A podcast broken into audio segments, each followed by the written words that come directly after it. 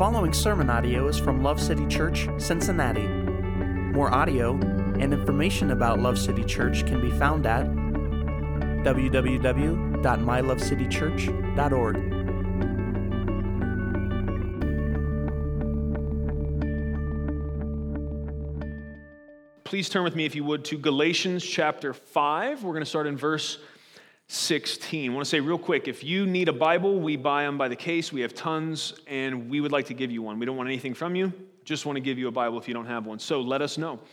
Uh, see someone at the connection kiosk after the service. Uh, if you don't have a Bible with you or an app right now to follow along as we study God's Word, the scriptures will be on the screens for you to do that. Praise the Lord. Uh, we're continuing today in our series. It's called The Fruit of the Spirit, where we are studying the nine attributes listed in Galatians 5 that should mark the life of those who follow Jesus. Uh, all of these are divine attributes. Okay, so what that means is they describe the character and nature of God. The Bible teaches that those who turn from sin to trust in Jesus are filled with the Holy Spirit. Or, said another way, that God's Holy Spirit dwells inside of us.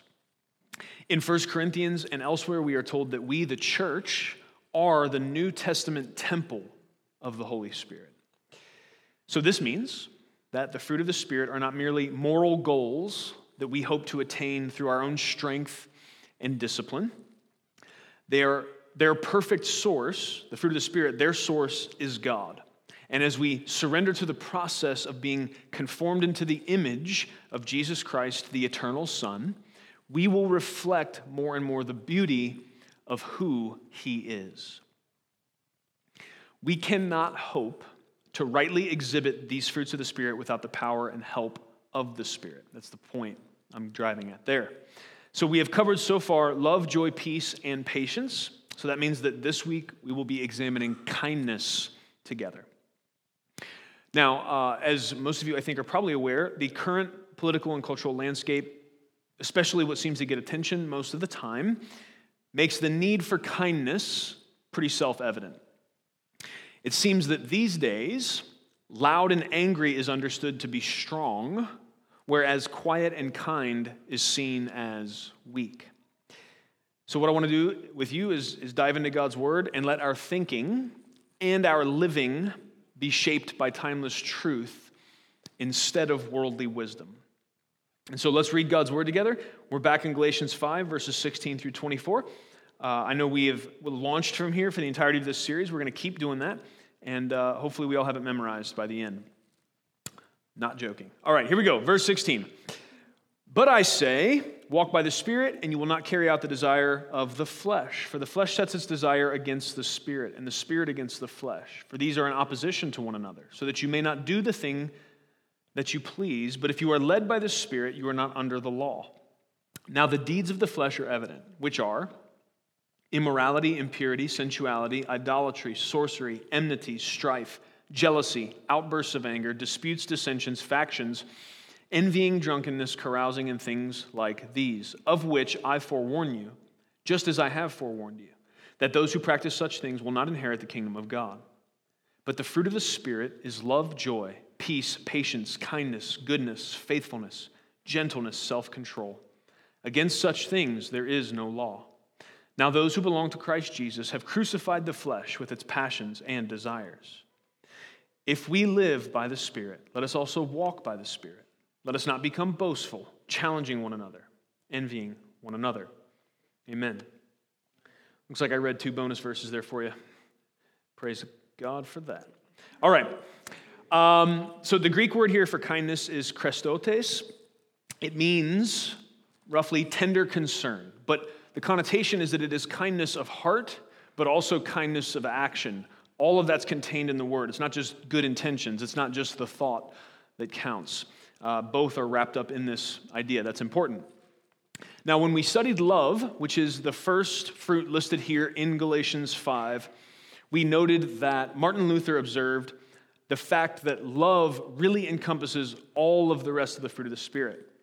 And the rest that are listed are really specific manifestations and descriptions of what it means that God is love and then calls us to walk in that love. And this is going to be really evident uh, as we unpack kindness uh, and also some of the rest of these spiritual fruit. Uh, because these fruit of the Spirit, they're, they're so closely linked and they, they tend to flow in and out of one another, kind of like rivers that meet the sea. There's going to be overlap in some of the description and application, but that's not a bad thing.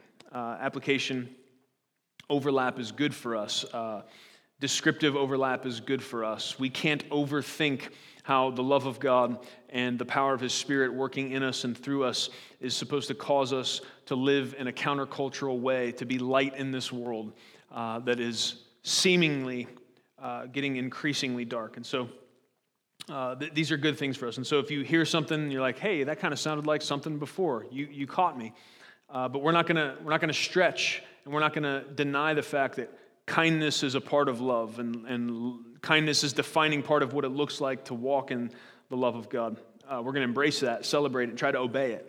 Amen. Amen. Uh, if we are not intentional in looking for evidence of God's kindness in the world, uh, we can easily be overcome with fear that kindness has become non existent. It's very easy to become cynical and think that nobody seeks to walk in the kindness of God, and so you can't either. Because if you do, it'll make you vulnerable then to being taken advantage of. The truth is, let me be perfectly honest, walking in kindness will make you vulnerable. But it is not true that you will be the only one taking that risk. And you definitely won't be the first one taking that risk. We can't get into that attitude that Elijah had, right, when he was ready to die under the juniper tree. And then he goes to the cave and he's saying to God, Everybody else is worshiping Baal. Everybody, I'm the only prophet left. And God says to him, Actually, hold on. No, I want you to go meet Elisha. You're going to train him up. And I got a bunch of these other people that have not bowed their knee.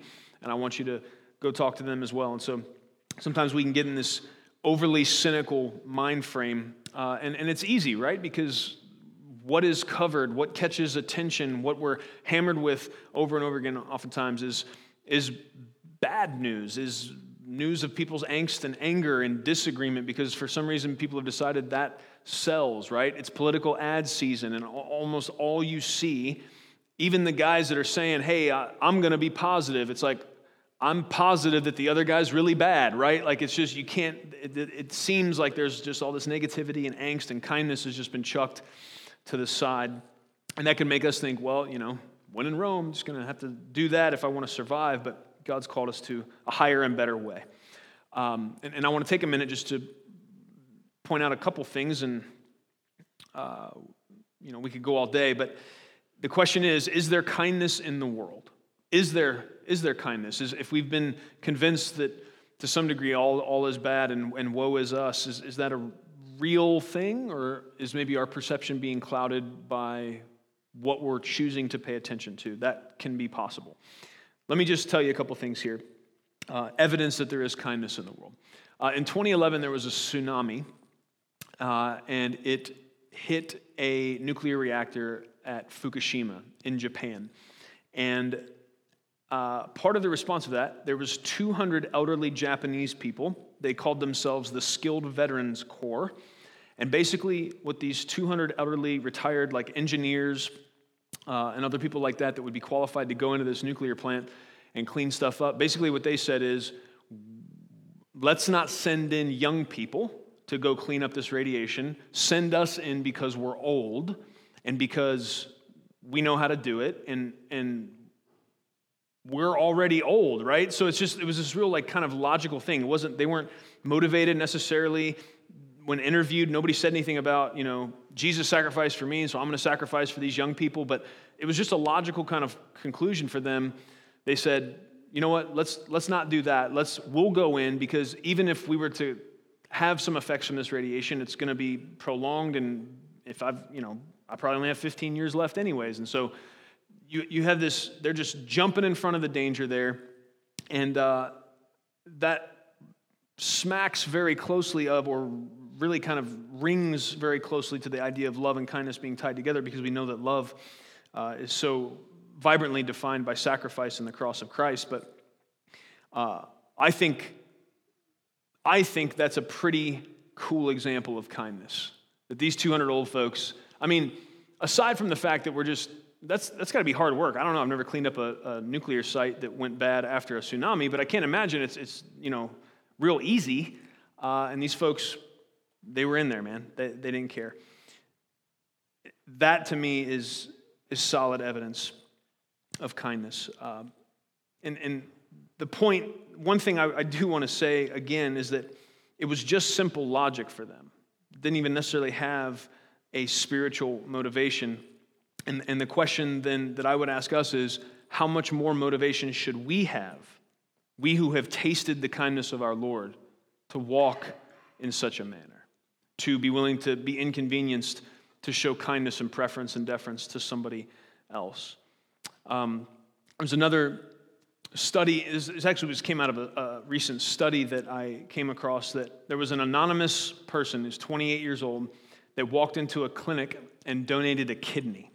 And people heard about this. You know, a lot of times when, when organs are donated, there's, there's family or somebody, there's some kind of connection that motivates somebody to do that. This, this 28 year old person walked into this clinic and said, I want to I wanna donate a kidney to whoever it'll be uh, helpful towards. And people heard about this, and, and, it, was, it was recorded. This was in the New England Journal of Medicine, that there was, it kind of set off this pay it forward type mentality. People started to hear about that, and it reverberated around the country. And from that one person, with this extreme act of kindness of going in and saying, I've got two good kidneys, take one and save someone else's life with it. 10 other people then went and did the same thing. 10 people's lives were saved because of this kindness of this one person and other people getting a glimpse of that and then being motivated to do the same. And the point there I'm saying is when, when we ask for God's help to intentionally walk in His kindness, we never know how far the ripples of that simple obedience may go, right? You just don't know what an intentional choice to smile at somebody tomorrow instead of looking down or not being able to be bothered by it or you're so zoned in on what you got going on, just taking the time to lock eyes with somebody and smile. You don't know what that means for them. You don't know what they were about to go do or not do, or you don't know who they're going to encounter later on that may be in a situation. You understand? Simple acts of kindness, simply obeying this call to walk in this fruit of the Spirit, it can have monumental effects. And you may not see them, but they're there.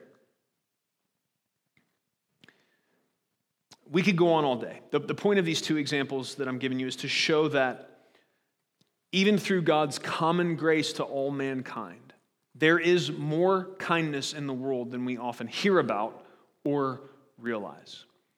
God is restraining evil uh, to a degree that we, we probably can't even possibly imagine, and there is more good in the world than we deserve. There is more kindness happening uh, than we are often aware of. And there's not a whole lot of reporting on that. I'm, I'm assuming you haven't heard about the 28 year old that gave the kidney. I'm assuming you haven't heard about the skilled Veterans Corps uh, that went into the Fukushima plant. Why, why is that? I mean, we hear about protests, we hear about people yelling at each other, we hear about people angry with each other all the time, we hear about people shooting stuff and blowing stuff up all the time. That always, that always makes the news. That always gets, it runs the cycle, man. Right? Why, don't, why isn't this stuff as prominent? Well, I don't know that we can answer all that, but we know that it's true. And we need to understand there is uh, more hope and more kindness in the world than oftentimes we realize. Definitely more than we hear about. Uh, the Lord Jesus, during his ministry, he taught that it is better to give than receive. Uh, and this is undeniably true. Now, oftentimes science will come behind and, and understand things better or put really give some, some deeper uh, understanding of, of why certain biblical principles have even more truth to them. And this is one of those times because science has really even discovered some of how God wired us as people and actually designed us for kindness. Uh, the warm feelings that are associated with either being kind to someone uh, or receiving kindness from someone, either way, they are linked to the release of a hormone called oxytocin. Okay? And when this hormone oxytocin is released into your bloodstream, um, it causes then the release of a chemical called nitric oxide. When nitric oxide goes through your bloodstream, what it does is it causes your blood vessels and, and your veins to get wider, okay? And they, when they do that, it reduces your blood pressure immediately. Uh, this has been, this has been uh, observed in all kinds of different scenarios. You know, you can hand somebody a puppy, you can measure it in people cuddling, but this release of oxytocin is known to happen when you are intentionally being kind to someone uh, or someone's being kind to you, those warm feelings associated with that. And so when that nitric oxide hits your system, basically your blood pressure drops. And every time that happens, that's a huge load off of your heart. Uh, and hearts given out is one of the number one ways people are dying. And so science shows that our body responds very favor- favorably to us being kind to others and receiving kindness from others. Oxytocin, when in the bloodstream, also reduces inflammation, which is why a lot of your joints are achy in the morning and why mine are achy in the morning. Uh, that has a lot to do with poor diet and other things that we do, but uh, this, this hormone that's released when we are kind or receiving kindness, it has all of these, this plethora, and we probably don't even know all yet, uh, of, of beneficial effects to our bodies. So, what does that tell us? It tells us we were made for love and trust with God and with people. And much of the reason we deal with the effects of our broken world, and, and oftentimes we feel them acutely in our bodies, is that sin and selfishness stop us from giving and receiving the kindness that love and trust cultivates. We were made for love and trust with God and people. But oftentimes, because of sin, oftentimes because of uh, a lack of hope, a cynical outlook, oftentimes because we are just beat down uh, with the, the grind of our own life, we aren't, we aren't participating in receiving kindness and giving kindness. We aren't intentional about seeking out those opportunities. And so uh, we're missing a key element of what we were made for. And sometimes we feel that literally in our bodies. Kindness is a fruit of the Spirit, and it is an important part of how God's people live in a manner worthy of our position as sons and daughters by faith. However, when kindness is disconnected from God's character and it's understood as simply humans choosing to be nice to one another, there's a dangerous mentality that can emerge. And so we don't we want to say kindness is important. We know it's important. It's listed here as a part of the fruit of the Spirit, which means it's a part of God's character and nature. It's something that He uh, has commanded of us, it's something He shares with us. It's, it's, it's very important. However, when you discouple it from all those things and you assume that kindness is just niceness on our terms, it, it can be dangerous. There are many who falsely believe that if everyone would just be nice to one another, based on their definition of nice, because that's different depending on who you ask, right? One person's nice could be another person's heck no, right? Because people are different. So, but a lot of there are a lot of people that do believe if everyone would just be nice to one another, that all would then be right in the world. Be the change you want to see, right? Just every, if everyone would just be nice, we could solve all the problems. We need to know this truth, dear friends, and we need to be resolute in this truth. I'm going to say it twice because it's important. Kindness alone can't fix our broken world, but kindness can point to the gospel, the only thing that ever will. Kindness alone can't fix our broken world, but kindness can point to the gospel, the only thing that ever will. That's true. Let me give you some backup for that. Titus 3, starting in verse 3, says this Remind them to be subject to rulers, to authorities, to be obedient, to be ready for every good deed. There's a verse for your fridge. To malign no one, to be peaceable, gentle, showing every consideration for all men. For we also once were foolish ourselves, disobedient, deceived, enslaved to various lusts and pleasures, spending our life in malice and envy, hateful, hating one another. But when the kindness of God our Savior and his love for mankind appeared, he saved us. Not on the basis of deeds which we have done in righteousness, but according to his mercy, by the washing of regeneration and renewing by the Holy Spirit, whom he poured out upon us richly through Jesus Christ our Savior, so that being justified by his grace, we would be made heirs according to the hope of eternal life. Whew, but good verses. That's Titus 3 if you want to go check that out later. I hope you do. Now, hold on a minute. Something real profound here was said, and I don't know if you caught it or not, so we're going to we're going to check this out. Verse 4 says, But when the kindness of God our Savior and his love for mankind appeared, he saved us. What is that? What is that saying? That's, that's, that's deep. That's a big issue right there. What that means is that Jesus Christ is not just the kindness of God exemplified, it means he is the kindness of God personified. And that's a real big difference that matters a whole lot. Paul calls Jesus, who is that? When the, when the kindness of God our Savior and his love for mankind appeared, he saved us. Who appeared and saved us? Woo! Come on now. It was Jesus. Jesus here is described as the very kindness of God personified in flesh. The love of God for all mankind came in flesh, man, and came to save us. Hallelujah. Not on the basis of deeds that we've done in righteousness, but according to his mercy and renewing by the Holy Spirit. Praise God. What does this look like? What does this mean? What do we learn from the fact that Jesus Christ is the kindness of God in the flesh, personified? What does it look like? Let's look at a couple events from Jesus' life. I'm in Mark 6. It says this When Jesus went ashore, he rode boats a lot, so he's coming ashore. When Jesus went ashore, he saw a large crowd, and he felt compassion for them because they were like sheep without a shepherd. And he began to teach them many things. He felt compassion for them because they were like sheep without a shepherd, and he began to teach them many things. One facet of the kindness of God we see displayed in the life and ministry of Jesus is a willingness to speak the truth, is a compassion upon those that don't have the truth. What was Jesus' reaction? He said, They are like sheep without a shepherd. He could see, he didn't get off the boat. It doesn't say Jesus got off the boat and was annoyed with these large crowds that were milling about like sheep without a shepherd. He wasn't frustrated with their ignorance of the truth. He wasn't annoyed at the, what that meant, the fact that they didn't know the truth. So this means they live in this way and that way that is contrary to the truth of God. Those were none of his responses. What was his response when he got the boat? He felt compassion for them, he loved them.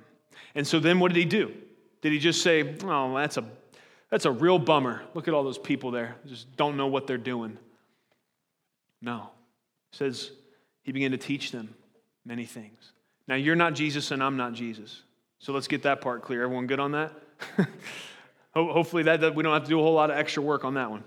Nobody sitting here today is Jesus. However, we are called to love people like Jesus did. We are called to see people like Jesus did. And we need to understand that a lot of the times the, the things that we, we tend to get real judgy about, the things that we tend to get real irritated by. It's, it's, it's people that, like sheep without a shepherd, nobody's taught them, nobody spoke truth to them. They're confused, they don't know sometimes any better. And we can't have this reaction where we're, we're just we're frustrated or because we're inconvenienced by what we perceive to be their stupidity, that, that, that means we get to ignore them or even come after them verbally or even in our hearts or actually. None of those can be our response. Compassion, a, a willingness to teach. And it doesn't, oftentimes, that doesn't mean a few short words in one conversation. There needs to be a willingness to wade into people's lives enough that we can not only speak the words of truth, but live the actions of truth that will back that up and show them the validity and the reality of the truth of God's word and why it is we're saying what we're saying. What does it look like that the kindness of God is personified? First, it's we're going to have compassion on people. We're going to care when people are lost. We're going to care about lost people.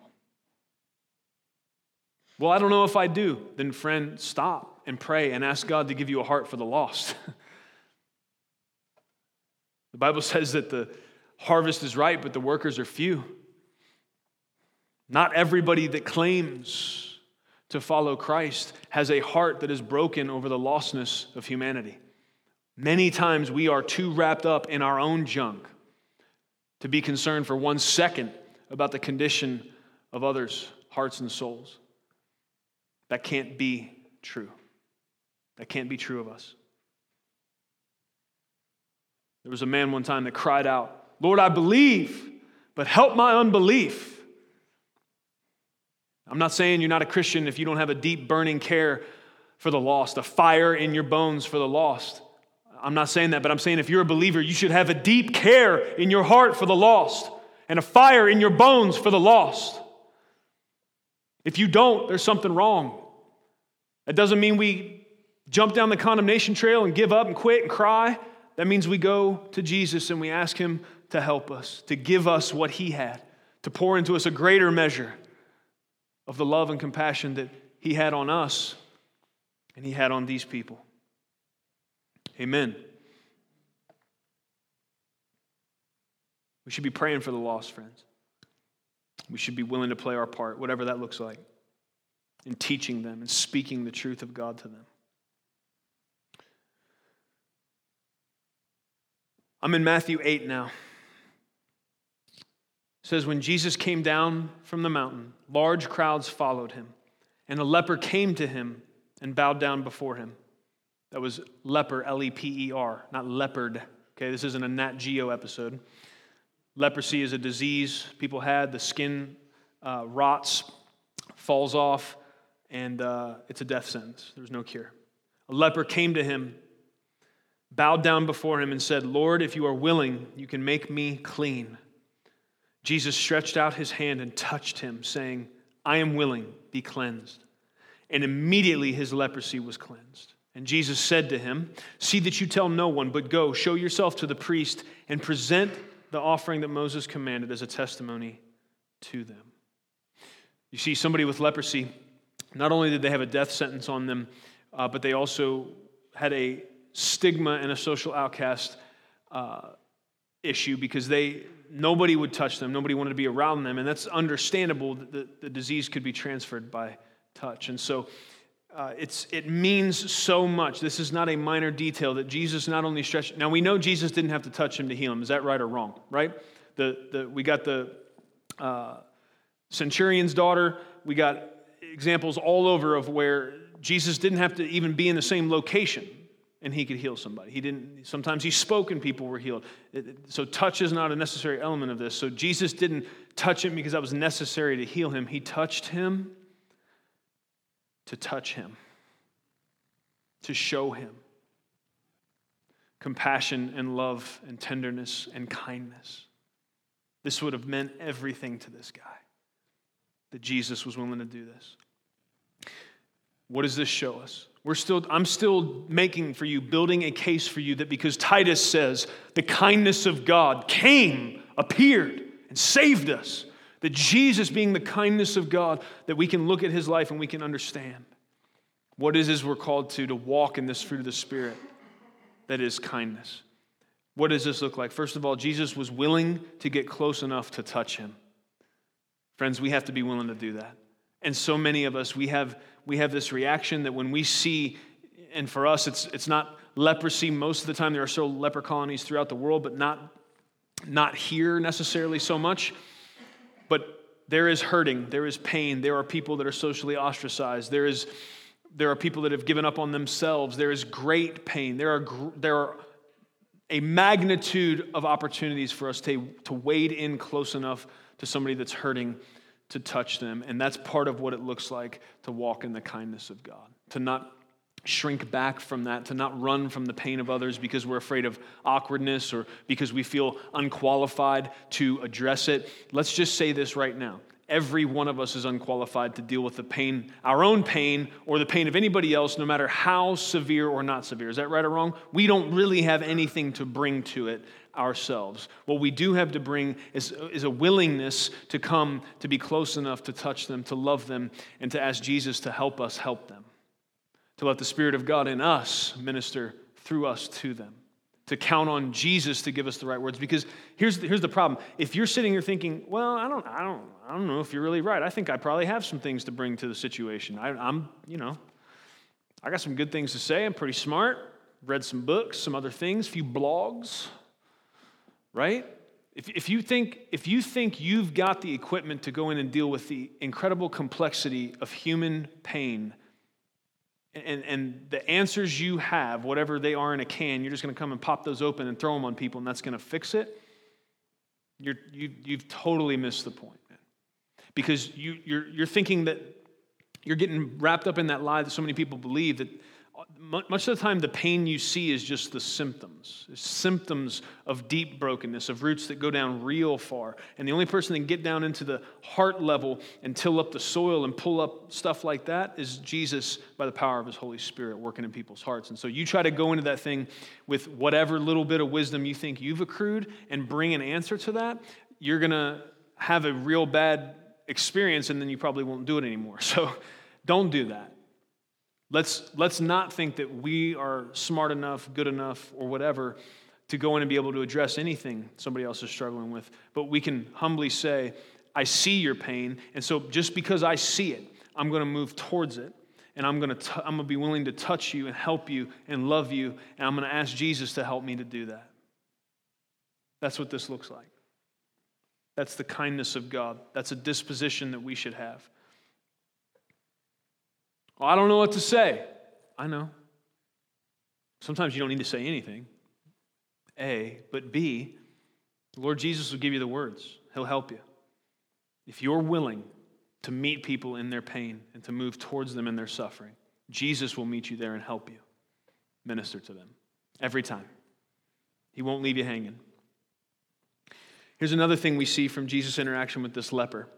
Um, he didn't touch him, heal him, and then pull out his phone and drop down next to him and take a selfie to post the miracle. Wait, let me make sure I read it again just to make I didn't miss that. No, nope, it's not in here. As a matter of fact, uh, he says, make sure you don't tell anybody. So here's we, we got to check our motives, friends. The kindness of God is not motivated by self fame, uh, the, the kindness of God is not even motivated by, well, you said if I am kind to other people, I'll get this oxytocin thing and that'll make my heart not give up. So, you know, what's wrong with that? But here's the thing I told you that to convince you that we were made for kindness, not to give you a terrible motivation, like, I'm gonna go be nice to people to try to get an oxytocin rush. That way I don't have a heart attack, okay? The kindness, that will happen. When you're kind to people, your body will physically respond to that because you were made for that. When you receive kindness from someone else, you are going to have that response. Uh, and that's, that's beautiful, strong evidence that that's what we were made for. However, that shouldn't be the motivation. And definitely the motivation should not be, I'm going to do this kind thing uh, and hope that somebody sees it. Or, or so I can, or I'm going to do it and make sure somebody sees it. Or that lots of people see it, right? That's, that's not what this is about. That's not kindness. That's just selfishness in a different form. That's just as selfish as just walking by acting like you didn't see the suffering. It's making it about you. Uh, and it misses love and kindness altogether. Uh, the third thing Jesus didn't do here is he didn't say the leper was stupid for getting leprosy. He didn't, he didn't say, well, he should have been more careful. He wouldn't have gotten it.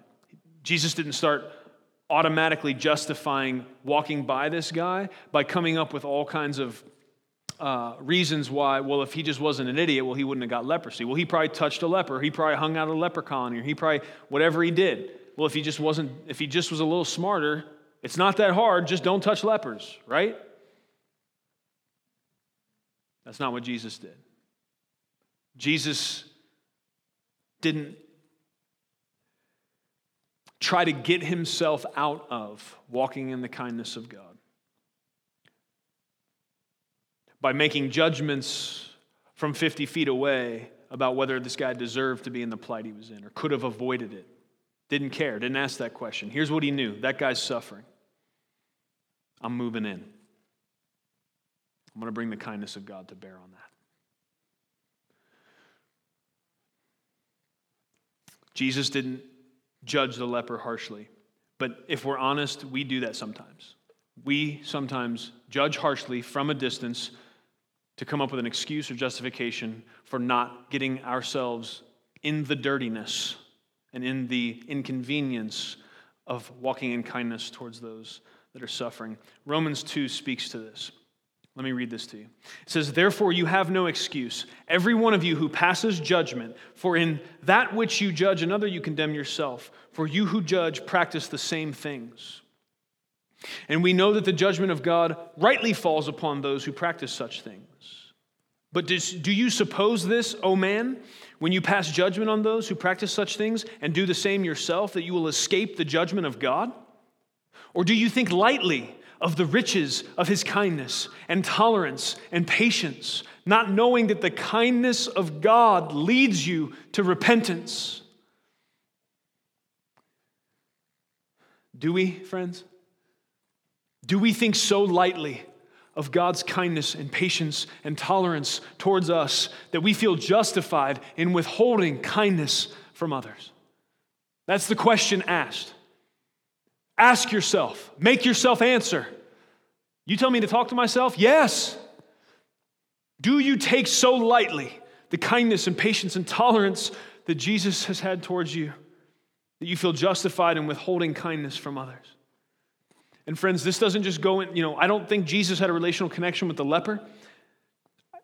This doesn't just go for strangers you might bump into. This just doesn't mean the random homeless person you might see that's struggling or the random person that is, is ran out of gas or whatever the, that situation is. It doesn't just apply to them, to strangers that are in need. This applies to spouses who are deeply wounded by one another's sinful imperfections. You don't get to just walk away from that pain and you don't get to judge them harshly. The same scriptures in Romans 2 apply.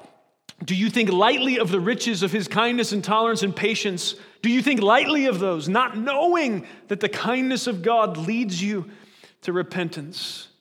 It applies to neighbors that you may not like because they cut their grass too early on Saturday or whatever the deal is, right? Whatever your problem is with them. You don't like their dog or whatever.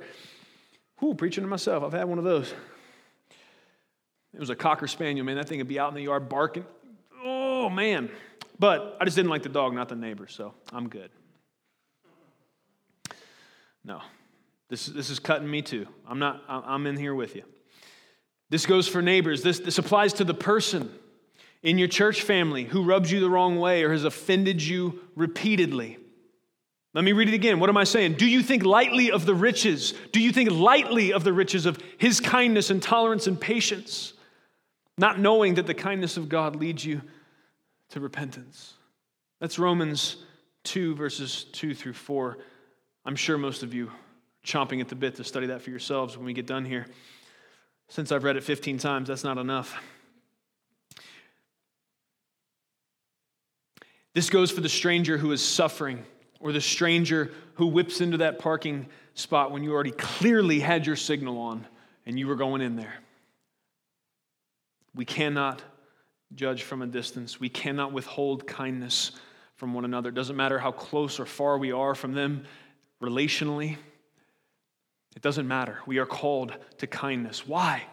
In light of God's kindness towards us, you can only withhold intentional kindness from others if you take lightly the riches of his tolerance and patience and kindness towards you. Do you understand that? It's really important.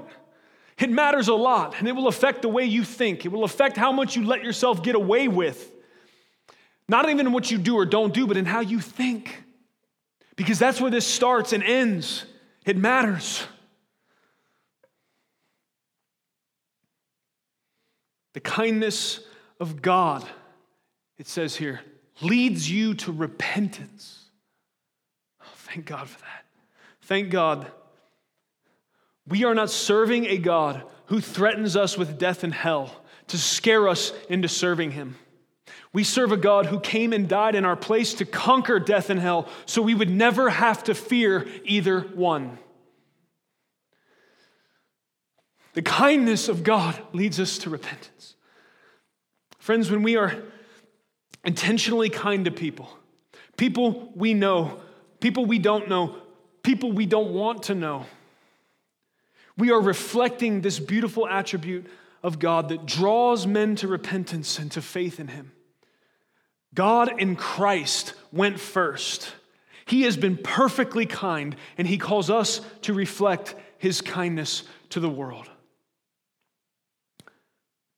starting with those close to us and going out from there.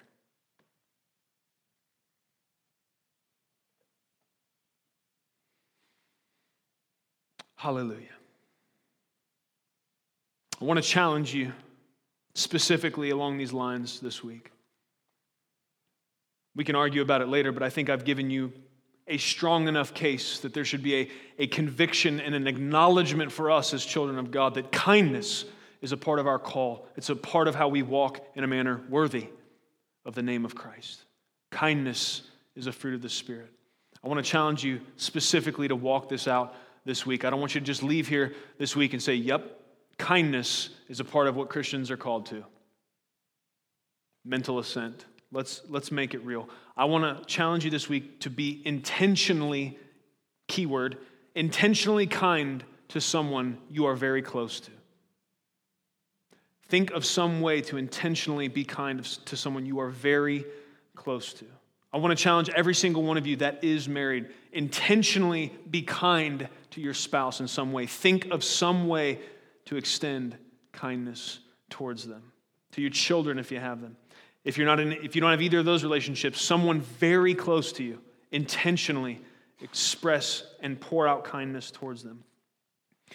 I want to challenge you to be kind to someone that you have never met this week. Look for an opportunity to be kind to someone that you've never met before. I'll have to leave the house to do that. I know. Bummer. I guess you could do that on the interwebs and it would count if you want to take the easy way out. Get on Facebook, say nice, something nice somebody you've never met. That might be more awkward than doing it in person. I don't know. Who is this guy? All right. I want you to be kind to someone you're very close to on purpose because you are convinced from God's word that kindness is a part of what it looks like to follow Jesus. Kind to someone you're close to, kind to someone you have never met. And I want you to, the third one is to be kind to someone you have a bad attitude towards or that you've been offended by. Woo! That's a good one, isn't it? I didn't get an amen on any of the other ones either, so I figured I'll go, let's go all the way. I want to challenge you, man, because the Bible calls you to it. Why does the Bible call me to love my enemies? Do you take so lightly the patience and tolerance and kindness that Christ has had towards you? Because you were his enemy, dead in your sin, enslaved, is what Titus said, to that despicable nature. And yet Christ loved you and went first and was kind to you, inexpressibly kind to you. That's why we have to go find somebody this week that ticks us off or has ticked us off, that we're offended by. I'm challenging you to be kind to them on purpose. Now, these can be kind words, these can be kind gestures. Honestly, it can even be something as simple as an intentional smile. I don't know if you're in public. I think most of us, we are so focused on what's going on and like accomplishing the next mission because most of our lives are crammed full of so much from a schedule perspective that we don't we don't have time for intentionality. And, and if you find that out this week, I'm challenging you to change that. Do something. Hit a pressure relief valve, drop something, deschedule yourself from something. We should be able to walk through this life thinking about intentionally doing things so that we may reflect the beauty of Christ to people. So, if, if you find, wow, man, here it is Friday, and I haven't, haven't had time to do something kind for anybody, there's, there's probably another structural, functional issue wrong that needs to be addressed there. But even when you're in public, man, I promise you, just making eye contact with people, I know some of you are like, nope, already done. just making eye contact with people and smiling on purpose, I promise you. And I realize I, some of you are like, yeah, that's great, dude. I know, like, some of you know, like, I, whatever bone in your body makes you feel awkward, I don't have it. I just don't feel awkward. Max is the same way, it's genetic. Dude does not meet a stranger, right? Natalie told me that this week, his newest thing, he'll go to the grocery store, the guy bagging at the end of the thing. First of all, uh, what's your name? He's got no problem. What's your name? All right, now he's got his name. What's your birthday? That's his next question. Gets their birthday. Mine's July 22nd, you know, and he just, he doesn't care. Lucy, me and Lucy and him will be on a walk, and if there is somebody outside, he's dude's waving across the street. I mean, they could be waving. He's, he wants to get their attention. Lucy's like, Dad, why is he doing it? I said, I don't, leave him alone, man.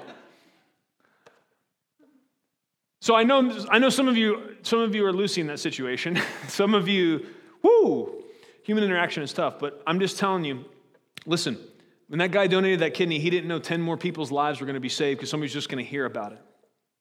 You could smile at somebody tomorrow on purpose, and you could restore a little shred of hope in them that, that there's kindness in this world. And that, and that could go and reverberate and ripple out in a way that you, you never know. But don't stop there. Don't just get good at smiling. Let's push ourselves. Let's push ourselves. Let's ask Jesus to help us be creative and intentional and to pour kindness forth in every way we can with those close to us, with people we've never met, and with someone that ticks you off. Here's the truth, dear friend kindness slays selfishness. Kindness puts selfishness to death because you can't be intentionally kind, kind to others while you're focused on yourself. I'm going to say that one more time because I jumbled my words a little bit and it's important. Kindness slays selfishness because you can't be intentionally kind to others while you're focused on yourself. When all you're thinking about is what you're disappointed about, what you wish was different about this, that, or the other thing, you don't have any brain space then to be thinking about how to pour forth kindness to someone else. But if you will intentionally seek the help of God, that by the grace of God, you will walk in the kindness of God. Selfishness will be put to death. And that's what we're looking for. We're looking to put sin to death. That's what it looks like to be conformed into the image of Christ. It's a process. We're not going to do it perfectly. There'll be much repentance, but thank God it's His kindness that draws us to that. May we be a people who reflect the perfect, beautiful, gospel powered kindness that we were created for. And may we enjoy the blessing of walking in the way we were created for God's glory and our good. Amen. Let's pray. Father, we come before you in the name of Jesus. Thank you for these fruit of the Spirit. Thank you that you do give us details, that we see how your love plays out, that you've been specific with us. We need specifics, Lord. We need you to give us as much information as we can handle because we tend to miss things. I thank you, Lord, that you have been kind to us. Father, I want to repent collectively right now as a people. We admit that we oftentimes do take lightly the riches of your tolerance and patience and kindness towards us. We do not think about that enough. And we get discontented, we get disgruntled, and we forget how good you've been to us, and then we're not good to others. Help us, God, every day to be soaked, to be soaked constantly in the truth of the gospel, remembering how good and kind you have been to us. And God, may that first of all cause us to love you and to be forever in gratitude towards you. But God, then may it also help us, equip us, give us the power to go out and reflect the patience and kindness that you've given to us to others. Lord God, I ask you to remind these dear saints of this challenge they've been given. I ask you to empower them, God, and to open up doors of opportunity for them to walk in kindness towards all different kinds of people. Lord, help us, please help us not be the kind of people that judge from a distance and justify our laziness and justify us not going in close enough to, to touch somebody, to extend kindness to them, to wade into their pain, to care, to have compassion upon them. Lord, we need your help. We need your help. Our natural bend is selfishness. Our natural bend is to stare inward, to be focused solely upon how we feel or what we want. We need your help to care about others to care deeply about the mission that you've given us, the call that you've placed upon us. I thank you, God, for the truth that it is better to give than receive, but even as we are giving kindness, Lord, that you've built us for that, that we will be able to feel the rightness of it all the way down to the, the physiological level of the way you created us, that physically we respond to kindness, to giving it and receiving it. Lord, help us. Please help us in this. God, please don't let this be something that is just on our minds and hearts even this week. Let us walk this out in such a way that it really affects the world. Help us to be the light that you've called us to be. We love you, Lord. We can't do it without you. It's in Jesus' name we pray. Amen. Thank you for listening to audio from Love City Church, located in Cincinnati, Ohio. Feel free to make copies of this message to give to others, but please do not charge for those copies or alter the content in any way without permission. To give or find out more about Love City Church, visit www.mylovecitychurch.org.